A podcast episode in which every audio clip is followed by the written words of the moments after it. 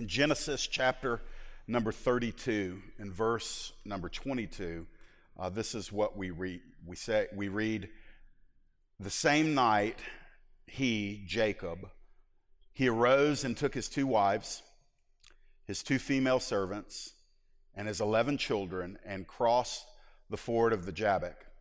He took them and sent them across the stream and everything else that he had. And Jacob was left alone. And a man wrestled with him until the breaking of the day. When the man saw that he did not prevail against Jacob, he touched his hip socket. And Jacob's hip was put out of joint as he wrestled with him. Then he said, Let me go, for the day is broken. But Jacob said, I will not let you go unless you bless me. And he said to him, What is your name? And he said, Jacob. Then he said, Your name shall no longer be called Jacob, but Israel. For you have striven with God and with men and have prevailed. Then Jacob asked him, Please tell me your name. But he said, Why is it that you ask my name? And there he blessed him. So Jacob called the name of the place Peniel, saying, For I have seen God face to face, and yet my life has been delivered. This passage of scripture today is pulsing in me because where the Lord has my mind, my heart, my spirit right now is on this issue of identity. Um, it's a very popular word. It's kind of in vogue right now in the church, has been for a couple of years. But it's an important word because I want to submit to you that it's my belief that many Christians have no clue who they really are. They know that they have accepted Jesus Christ as Savior they know that along with that salvation experience, there is the expectation that they will live in some level their lives unto Him for His glory, for His name. Most Christians also understand that upon receiving Jesus Christ as Savior and Lord, there is also a change in trajectory. There's a newness that is given to our lives. Paul wrote and told the church, of the Corinthians, he said, If anyone is in Christ, he or she is a new creation. The old things have passed away and all things are becoming new. So we understand that it's not just some verbal prayer we pray, some religious little thing we do of asking Jesus into our heart, and then we just live the same kind of life as those that don't know Jesus. We understand that that's not the case, but I'm going to submit to you that I'm not sure that most people understand this as Christians. That God not only wants you to know Him, but He actually wants you to know you. He actually is interested in you learning who He has made you to be, and consequently, who He's not made you to be. Because Jesus Christ came to set us free. Paul wrote the church at Galatia, chapter number five. He said, It was for freedom that Christ has set you free.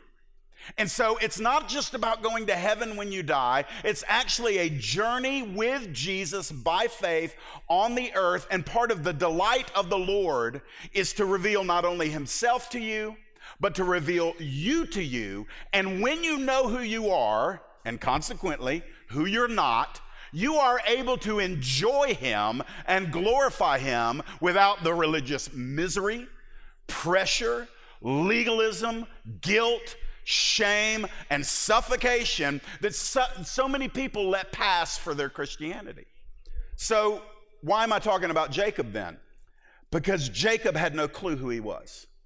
Jacob lived for the better part of two plus decades as a man under a false identity. He was, if you remember with me, the uh, one of the twin sons of Isaac. Jacob was one of the grandsons of Abraham. And his story is helpful to all of us to know how does God bring identity to those of us that are a little hard-headed. Anybody hard-headed in the room? Okay, good. I was going to say I hope I'm not the only one. And I was, I was 24 years old before I got saved, but I was 32 or 30, probably 34 years old before I knew who I was. And so that was 15 years ago. I've been saved for 25 years, and I've only known for about 15 years who I actually am and it's still being unpacked. And I want to tell you, this is for everybody in the room. You're not too old to where you say, well, this doesn't matter anymore. I'm looking at the calendar, I'm looking at the clock, I've only got X amount of years left. Listen, let's learn who we are for the rest of the days, however many we have, and let's live that life that God's assigned us under the glory of God. So let's get into the passage. I want to give you this message called A Beautiful Body Slam. That's the name of it because it's centered in a wrestling match and it is a body slam from God Almighty onto Jacob, but it's beautiful. It's not violent to crush and steal and kill and destroy. It is intense in order to shake false identity out of Jacob and to make him yielded to receive his true identity. Now, there were some precursors to the slam. What does that mean? There were some things that led up to the passage I just read you. Let me give you a quick summary of Jacob's life up into this point. First of all, he's again the son of Isaac. He's the grandson of the great Jewish, Jewish patriarch um, Abraham. His destiny was on his life, Jacob's, from the time he was conceived. God knew in eternity past what he wanted to do with Jacob. So God had a purpose and he wrapped flesh and DNA around that purpose, and its name was Jacob. So Jacob was born in the world, but what's interesting is he had a twin brother. And Esau was uh, Jacob's twin brother's name. And even in the womb, even in Rebekah's womb, their mom, they were fighting. The Bible says that they wrestled within the womb. When the boys were being born, Esau was first coming out of the womb, and Jacob was literally holding on to Esau's foot when Esau came forward. So there was something about Jacob within the womb that uh, illustrated his turmoil and his striving and his desire to always be first. It was right there, even in the womb. By the way, the name Jacob indicates a deceiver, a supplanter a little bit of a con artist element even to his name. And so time went on, and Esau's the firstborn, so that means he's in line to inherit the family birthright. And Esau loved to hunt. And Lisa, Esau goes out hunting one day. He comes home absolutely famished. Jacob was a bit of a mama's boy. Esau was a, a man's man. And Jacob was in the home with his mama. Esau comes home. Esau is famished. He's starving. And he says to Jacob, Hey, can I have some of that beef stew you're making? And Jacob says, Yeah, you can have some of the stew. You're kind of hungry, aren't you? And Esau says, I'm really hungry. Jacob says, How hungry are you? I'm famished. I'm about to die. And Jacob says, How about I give you this awesome cuisine that I have prepared all day? And all you've got to do, Esau, is hand over the rights of the firstborn. And Esau despising his birthright in a moment of a carnal appetite said you got it. Bring me the beef stew. You can have the birthright. I just want to eat. Now the writer of hebrews tells us that after esau finished that bowl he really regretted what he did but it was too late. So jacob has conned his brother taken advantage of his weakness and gotten that birthright. But it goes even further. Because attached to the birthright there needs to be the blessing of the father and so later on, when Isaac is about to die, his eyes have gone blind. He can't see. He's very frail. He feels like he's about to die. Um, he calls in Esau and he says, Esau, I'm about to die. I think I'm getting near the end of my days. I want to give you my blessing. So go out and kill a, a, deer, bring it back, make me some of that scrumptious stuff that I love to eat, and after that, I'm going to bless you. Well, what Esau didn't know is his mama was listening. And his mama did what unwise parents do. Uh, she played the favorite. Her favorite was Jacob. Isaac's favorite was Esau. It was a dysfunctional family, by the way. We think that's a new thing. It's not a new thing. I mean, all the way back in the day, you've got dysfunction and parents playing favorites. And so, what happened here was that Rebecca said to Jacob, Jacob, the blessing is coming tonight. You listen to me, do exactly what I tell you. I want you to go skin a goat. I want you to wrap your arms in goat hair. I want you to um, pretend that you're Esau. Sneak into your father. He can't see. This is a terrible wife, by the way. Sneak into your father and deceive him. I want that blessing to fall on you. I don't want it to fall on your brother. So Jacob goes into Isaac later on that day. He's got the food. Isaac says, he can't see, remember, he can't see.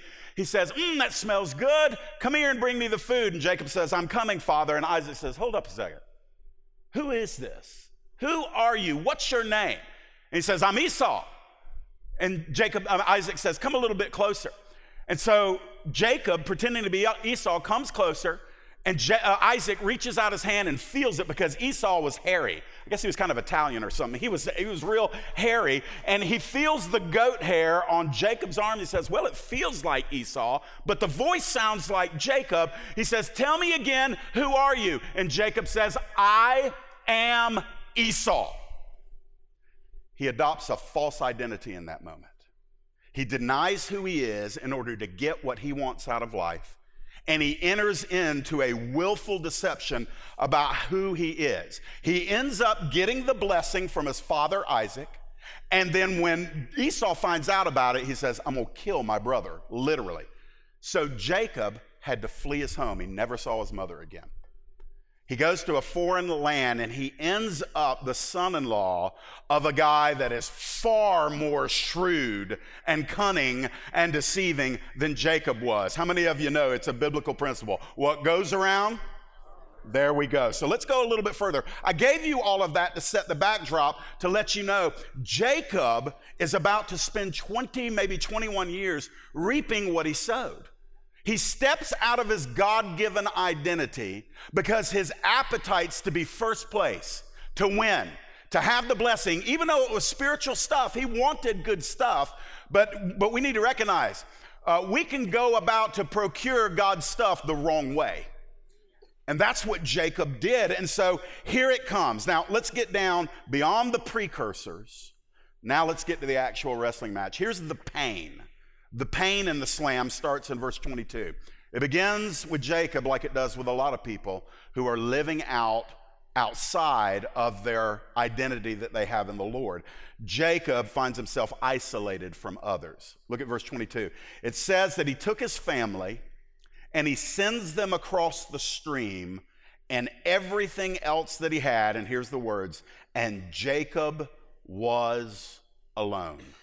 We're 20, 21 years from the time where he stole Esau's blessing from Isaac. 21 years have passed. Jacob has been living in toil. He's been living in frustration. He fell in love with a girl, and this was just the way that culture worked back then. In order to get permission to marry the girl, he had to work seven years for her. But his father in law was a slick dude. And this sounds really weird. I'm gonna keep it G rated because of young ears in the room. But on the wedding night, I guess she was covered head to toe, but in the wedding tent at the time of consummation, the father in law pulled back the daughter that Jacob wanted to marry and slipped in his other daughter. So Jacob wakes up the morning after the honeymoon, looks over, and says, Oh no. This is not who I thought it was. He goes to his father in law and he says, uh, What happened here? And the father in law says, I know that you love Rachel, but Leah really needed a husband. And if you want Rachel, I'll let you marry her, but you got to work seven years for her. 14 years of working for the woman that he loved. Come on, fellas, up your game. Come on. 14 years. And so he works another seven years. So his father in law is conniving him. Then he enters into a cattle business with his father in law. And his father in law is playing games again. What is Jacob doing? Jacob is learning what it feels like to be deceived, to be cheated. How many of you know God will send difficult people into your life as a reflection of how you are to others sometimes? Yeah, that's not a popular thought, but it is true. And so Jacob is is now 21 years older. He's done okay in business, but it's been a pain in order for him to succeed. He's been tricked by his father-in-law. He's now at a place where he says, "I don't want to be around my father-in-law and that and my brothers-in-law anymore." And so he has packed up all of his family, all of his stuff, and he's moving back towards his homeland when he gets word that Esau, his long-lost brother, is hunting him down. A matter of fact, a messenger comes and says, uh, We just heard that your brother is on his way with three or four hundred men, and they are steaming towards us right now. So, what does Jacob do? Jacob looks at his family says, I'm going to send y'all a different way. It's going to be, we're going to have to split up. They're coming after me. I don't want you guys to suffer for my sins against my brother Esau long ago. Y'all go this way, I'll go this way. And the Bible says when he sent them on the way, it was getting dark and he was all alone. That is the eventual place that all of us find ourselves when we don't know who we are in the Lord when we find that we are living outside of our God given identity, we step into some form of isolation, aloneness. When you don't know who you are, you live in a constant in and out state of dysfunction within dysfunctional relationships without. It's not that Jacob didn't have happy spots in his life. He did. He had two wives, he had 11 kids. Gabe's trying to catch up with him. I think y'all are on number nine. And, and, and it's like big family, pretty successful business, but he was living a lie. He was living outside of who God had called him to be, and he hadn't been doing it for a week, he'd been doing it for 21 years. And the end result is that God is about to bring Jacob into a place of accounting. But before God can get to Jacob's heart to give him his identity, he had to get him utterly alone. Um, I could testify here. I, I'm, I don't have enough time to do it, but I will tell you this sometimes our alone seasons, sometimes our seasons of solitude, Sometimes those moments where we look around and not only do we recognize, man, nobody gets me, nobody quite grasps what I'm wrestling with here. The deeper reality is sometimes we don't get us. We don't know who we are. We don't know what's going on inside of us. But I want to tell you don't despair. Don't, don't flip out. Don't shut down because if you are in Jesus Christ, and it doesn't matter if you're 20 or 50 or 70, but if you've never had this moment where God's gotten you alone, and he's taken away all of the distractions and he's taken away all of the things that have some importance but not the most importance then if he's getting you alone it's not because he's going to scold you. He's actually going to reveal himself to you and in doing so he's going to reveal you to you and it'll bring you to a place where you get to say yes to what he has for you. So let's see what that looks like in Jacob's life. So he's all alone, and then we see Jacob's conflict with God beginning at the end of verse 24. It's just kind of sudden. It's written as sudden as it must have happened. It just says he was all alone, and a man wrestled with him until the breaking of the day. And when the man saw that he did not prevail against Jacob, I'm just going to stop there. So Jacob's all alone. He sends his family. I want you to picture the scene. That's a, that's, I don't, I don't want to just bypass this. Use your sanctified imagination. This is not a fable or a fairy tale. This really happened. This is a real man. His brother is apparently coming to kill him. That's what he's at least been told. His past is catching up with him. He's now in the middle of nowhere. His wives and his servants and his children are all heading on without him. He's all alone. It's absolute. And then out of nowhere, some dude pounces on him. Um, what we're going to find out, Jacob may have thought it was just some dude, but by the end of this passage, he finds out that he's actually wrestling with the Son of God. This is what we call a Christophany. It is what theologians will describe as a pre incarnate manifestation of Jesus. That's a big $5 phrase, but all that means is the Son of God 2,000 years ago became Jesus of Nazareth, the baby born in a manger. But prior to becoming Jesus of Nazareth, the baby in the manger, the Son of God took on visible forms in the Bible. And here it is pictured as a man wrestling with Jacob. This is, if I can say it this way, this is Jesus before he's Jesus. This is Jesus taking on the form of a man and moving in because he's going to wrestle some false identity out of Jacob and he's going to wrestle some true identity into him. Notice the form that it comes. It doesn't come in a conversation, it doesn't come in a song, it doesn't come in a sermon. It comes in a wrestling match. The picture is pretty obvious here. The, the reality is that identity sometimes, God has to pin us to get it into us. He has to wrestle us, He has to bring us to the end of our own strength. He has to bring us to that place where we acknowledge, Uncle, I'm defeated. I'm broken. My strength is gone. I can't beat you. Now, in Jacob's life, we, we find this this wrestling match represents our own matches with God. When he desires to pin us in his will and breaking us of our stubbornness, our striving, and bringing each of us into full or fuller surrender with him. But interestingly, Jacob is so dependent on himself. He's the type of person that has always and only relied on himself. He's got destiny over his life, but he doesn't trust God, he trusts in himself.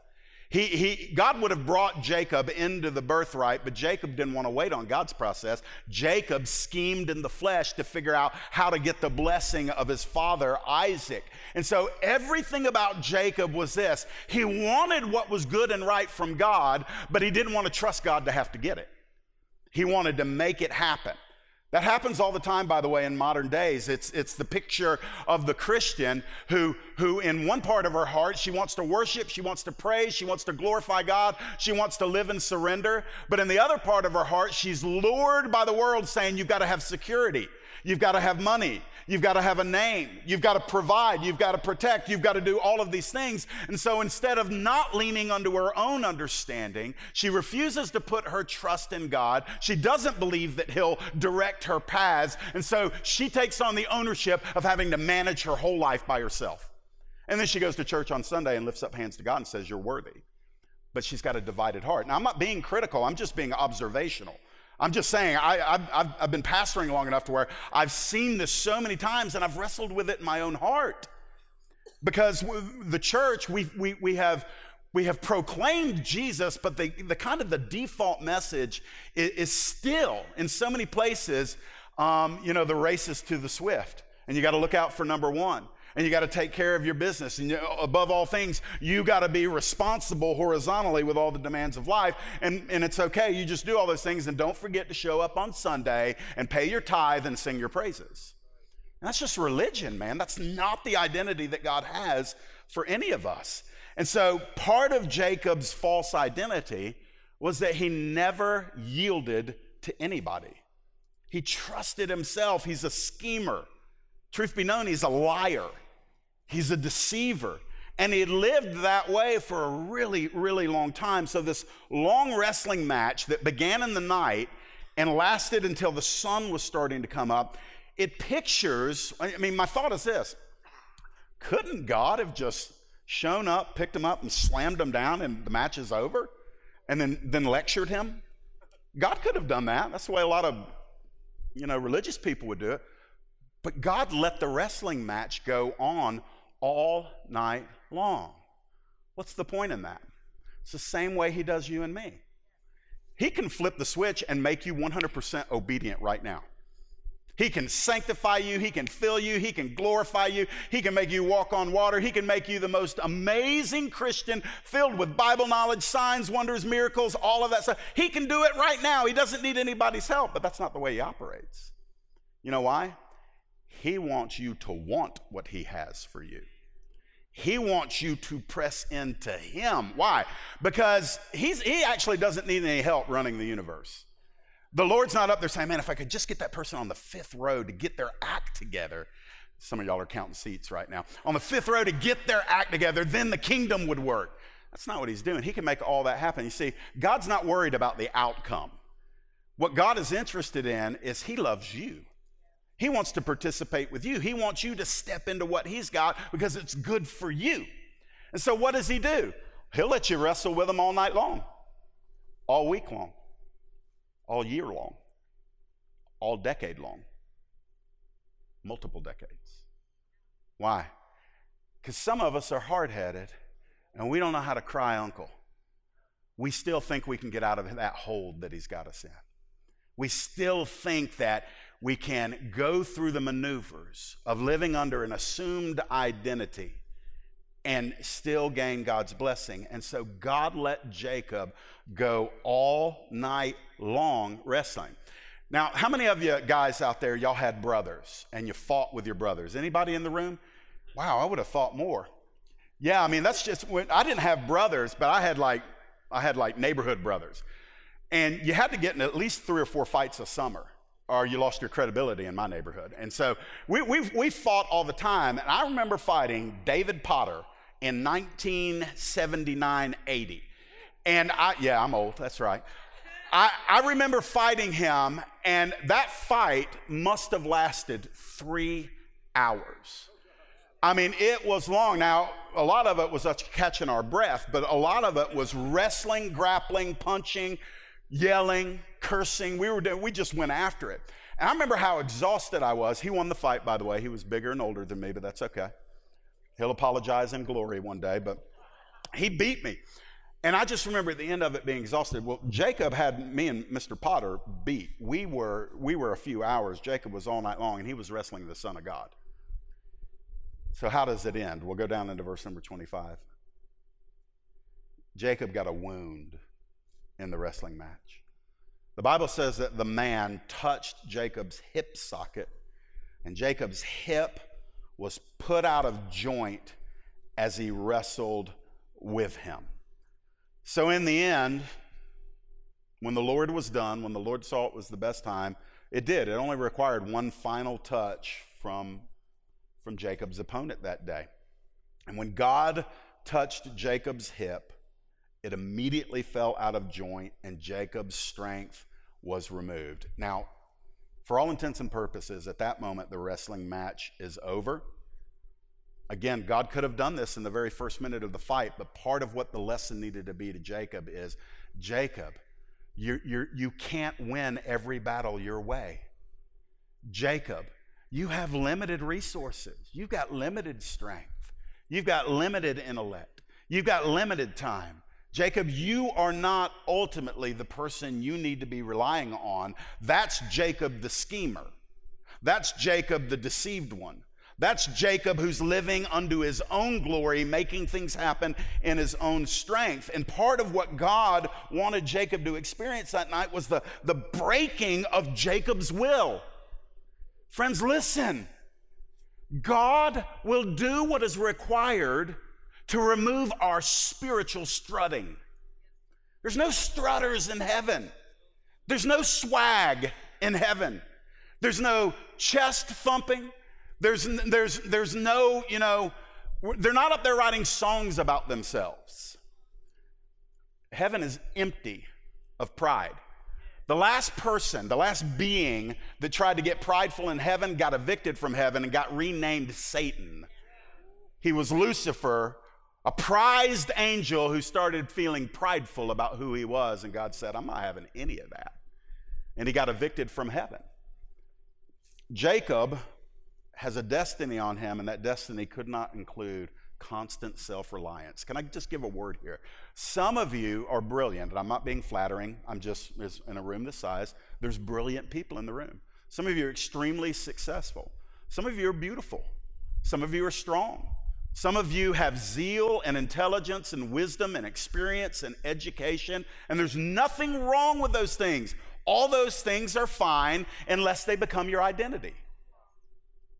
Unless your strength becomes the core of who you are and what you're doing in life, all those things are fine unless that happens. And when that happens, and by the way, it never happens, rarely, I won't say never, but it's not been my experience that most people wake up one day and say, I'm gonna keep God on the peripheral, I'm gonna make myself the core of all of my trust and all of my strength and all of my security. It just happens over time. And nobody knows that it's happened to them until God shows up one night and says, We're gonna wrestle. We're gonna wrestle. Because you think it's about you. I know what you say on Sunday. I know what you sing during the week. I know what you tell everybody. But the only way I can bring you in your identity is I'm going to touch you in the place where it'll break you. Now, a lot of people don't like that because a lot of people think that God is a glorified bellhop and he's up there just to just to wait and whatever you want he brings it to you because he's god and he's good and people say well jesus paid it all therefore nothing negative can happen to me you better read your bible I don't know. I feel I feel some resistance on that this morning. I'll wrestle you too right now. Come on. The reality is, we're wrestling for righteousness. We're wrestling for completeness. We're wrestling for wholeness. We're wrestling for our identity. And so, what happened was Jacob got physically incapacitated, and God pinned him physically, but now God had to break him inwardly. Because look at verse number 25. You see, Jacob got wounded in the wrestling, but he still hadn't quit. Jacob had to confess in the crushing. Here's verse 25. So the Lord says to him, Let me go for the day has broken. Jacob said, I will not let you go until you bless me. And here it comes, verse 27. All right, then, tell me your name. Tell me your name. And Jacob said, I'm, I'm Jacob. Now let's just pause there for a moment. So Jacob's jacked up physically, but he's still holding on. He's still clinging he still just won't let the Lord win. He, he just, I mean, and part of me admires his tenacity. And maybe when you think you're fighting flesh on flesh, maybe you need to be tenacious, but he's wrestling with God. It's just a matter of time, Brother Jacob. You're going to lose, man. But he won't let go. But notice this the Lord says, just let me go. And Jacob says, I think this is where Jacob's starting to realize, oh, I am not wrestling Esau. I'm not wrestling some, some bandit. He says, I'm wrestling somebody that can bless me. I think he starts seeing right here that this is the Lord, or this is at the very least an ambassador from heaven. And so he wants that blessing. He stole it originally. But now he's in the presence of God and he still wants what is right, but he's been broken now, he's been pinned now, and now he's contending for the blessing. And he's saying, I'm pinned, my hip hurts, I'm not gonna win, but I'm not letting go until I get the blessing the right way. I love that. So, this is just us. I want you to exhale here because the idea that you're gonna be the perfect Christian got ruined a long time ago. Okay? So he's not up there with his clipboard grading you. This is not finals exam. This is you living your life in a relationship with the one who loves you, but he loves you so much, he's not going to let you live out a lesser identity than what he's provided for you. And so Jacob finally says, I do want your blessing. I've wasted these years and I've tried it my own way and I've, I've, I've, come to this place where I'm all alone and I just, I need your touch on me. The touch you just put on me actually wounded me. Now give me the touch that will bring me to wholeness. He says, bless me. But before the Lord can, the, this is just the way the Lord works. He says, okay, let's get honest first. Can you tell me your name? The last time in Scripture, I think it was like five chapters earlier, that anybody asked Jacob his name, it was blind Isaac. And Jacob lied. He said, I'm Esau. God's not blind. God's been watching Jacob for 20 years, living on the run because he, he adopted a false identity in, in order to steal a blessing. So, this is just what God does. God will wait 20 years to just resume a conversation with you that you opted out of 20 years before. I mean, that's just the way the Lord is. He's not being mean, He's just saying, Jacob, you still haven't repented. You, you, you're still living from that moment of lying about who you are. So I'm going to give you a chance. Do you remember what Jesus did with Peter? How many times did Peter deny Jesus? Three times. How many times did Jesus look at Peter and get him to confess Jesus' lordship? Confess his love for Jesus. So the Lord will always take you back to the place where you left off from Him. And He'll meet you there. It's not for judgment, it's just God can't bless our hypocrisy. He can't. That doesn't make Him bad, it actually reveals that He's good. And so he says, Jacob, what's your name? And Jacob says, I'm the deceiver. I'm Yaakov. I'm, I'm Jacob. I'm a deceiver. It's his confession of who he actually is when he's independent from God. And that's all God was waiting for. And so we find in that moment that the, the lesson that God cannot impart our identity to us unless we get radically honest about who we are and where we are right now. And we can play games with each other. We shouldn't, but we can. And you can fool me all day long. I'm just one of those guys that likes to believe the best about people whenever I can, and I get fooled sometimes. But none of us get to fool God. And why would we want to? You know, in 1994, and I, have been talking about this a lot lately. I think it's because in August I'll be 25 years in Jesus. 25 years. But I remember in 1994, on that day where He saved me, I was so miserable. I was empty. I was addicted. I was in the chains of substances and alcohol and immorality and just a terrible, terrible life. And by the way, I thought I was a Christian. I did, because I prayed the prayer. But I never met him, and I certainly had never met me. And on that day, where the Lord met me, he touched me, and it changed the way I walked forever. We're going to see that about Jacob. I'm almost done. And for the first time in my life, I got radically honest about who I was. Lord, I am a drunk. Lord, I am addicted to a lot of stuff. Lord, I am, I am a slave. And eventually, God had to bring me to a place, and He says, Yeah, and Jeff, but you, you say you're a Christian. I was like, Well, Lord, I believe in your Son. And the Lord took me to Matthew 7 where a lot of people said, Hey, I've done this for Jesus, I've done this for Jesus, I've done this for Jesus. And Jesus looks at him and says, Yeah, but we've never met. I don't know you.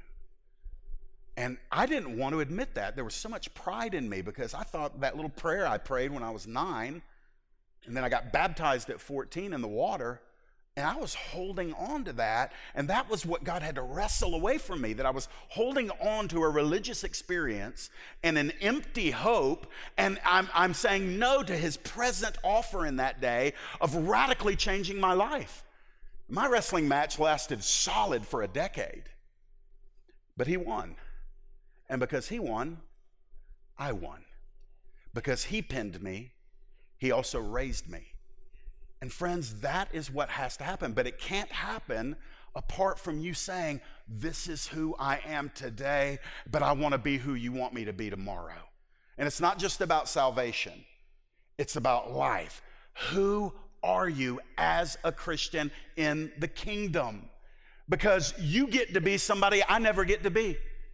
God says no to me on things that He says yes to you about. And he wants to assign you the identity of I am first and foremost, I am a daughter of God Almighty. I am a son of God Almighty. And from that core, your life begins to flow.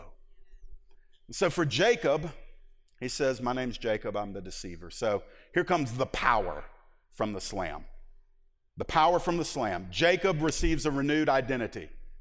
God looks at him and says, I've been waiting to hear that for 20 years. He says, Your name will no longer be called Jacob. I'm giving you a new name. Your name is Israel. Israel. Israel. Some of you are hearing for the very first time where the nation of Israel got her name.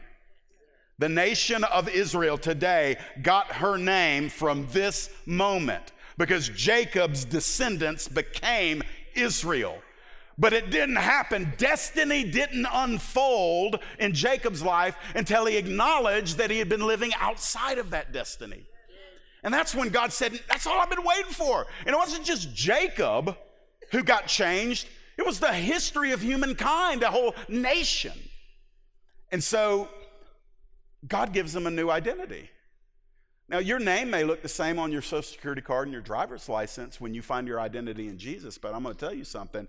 It will be different as far as your relationship with the Lord. You'll feel brand new, amen. I got brand new in 1994, and I haven't regretted it since. But Jacob also experienced an expanded capacity.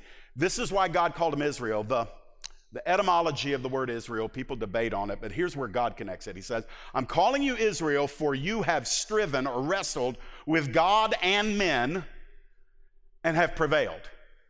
You, you've wrestled with God and you've wrestled with man, and today, even though I pinned you, you have just won your victory, Jacob. I love this, by the way, because the angel of the Lord, it's, it's the pre incarnate uh, manifestation of Jesus, the, the Lord that he wrestled with says, yeah, you've been wrestling your uncle, or excuse me, your father in law. You've been wrestling your brothers in law. You've been wrestling Esau. You wrestled Isaac. You've been wrestling men your whole life. Tonight you wrestled me. You lost, but in losing, you won. But I'm going to tell you something. Your name now is connected to the fact that you have prevailed. You've won. I'm going to give you this. Some of you really still think you're wrestling against people. That's not your primary, primary wrestling match. Jacob was wrestling all those people because he refused to wrestle with God and, and cry uncle. Some of the people that you're wrestling with in life, they're not sent by the devil. You think, oh man, the devil keeps sending these people into my life. Maybe it's God. Maybe it's God sending these people into your life like a mirror so you can look at these people and one day receive the conviction oh, how they are to me, that's the way sometimes I am to him. Yeah, this isn't fun, but this is healthy. You got to eat your broccoli sometimes, amen? And, and so here he is, and he's saying, Yep, you've wrestled against men, you've wrestled against God, but today you've prevailed. I'm giving you a new name. And then Jacob asked him, Jacob says, mm, he's expressing this inner curiosity in verse 29. Jacob says, Will you tell me your name? And the Lord says, Why are you asking my name? What does that mean? He's like, Jacob, you know who I am. You just asked me to bless you. You know who I am. And he blessed him. Jacob had gone through the wrestling match. He had repented of living under a false identity. He had been given a new identity with the Lord. And now he is experiencing for the first time a mutual awareness that he's in the presence of God, God is in his presence, and God says, Let me take this moment and I'm gonna bless you. And we're not told exactly what the blessing is, but we, we do see that he actually, he actually blessed them. See, when, when God reassigns your identity, your first thing is going to be, I want to know you. I want to know you. Tell me more about you. What's your name? What are you like? Who are you? I can't bear to live another day without you because I've learned what life is apart from you. I want to know you, and I don't only, want to know you, I, I want to be blessed by you. And so God blessed them. And in verse 29 to 30, it's very clear Jacob understands who he met that night. Jacob, he just survives the stunning reality and he says, I have seen God face to face, and I've lived. Don't miss that. When you live on the run, when you're living outside of your identity, the little nagging voice inside, inside of you says, Man, if I ever have to have a reckoning moment with God, I am dead. I'm in trouble. Jacob says, I met God and I lived. I lived. What does that teach us? Simply teaches us this when we're not walking in our identity, we forget what God's like. We forget His mercy. We forget His goodness. We forget His grace. We forget His compassion. He's way more patient than you think he is. He's not up there just, you know, the angels are holding him back. Don't destroy her, Lord. Give her another day, Lord. Give her. That's not the way God operates. He's compassionate, he's merciful, and he is ready when you are. And the last verse just simply says this. So the sun rose upon him. He passed Penuel, and he was limping because of his hip. Jacob had a wrestling match with God every step he took. I'm not being disrespectful here, I'm just visibly illustrating. Every step he took reminded him that his God came to him in mercy, pinned him to the ground, gave him a new name, and gave him a new walk. And from that day forward, Jacob wasn't perfect, but he never forgot who he was. And the destiny is that he became the patriarch over Israel. I don't know what your identity is. I can't give you that. Nobody else can. But the Lord has something for each of us. So I'm going to ask us to stand today.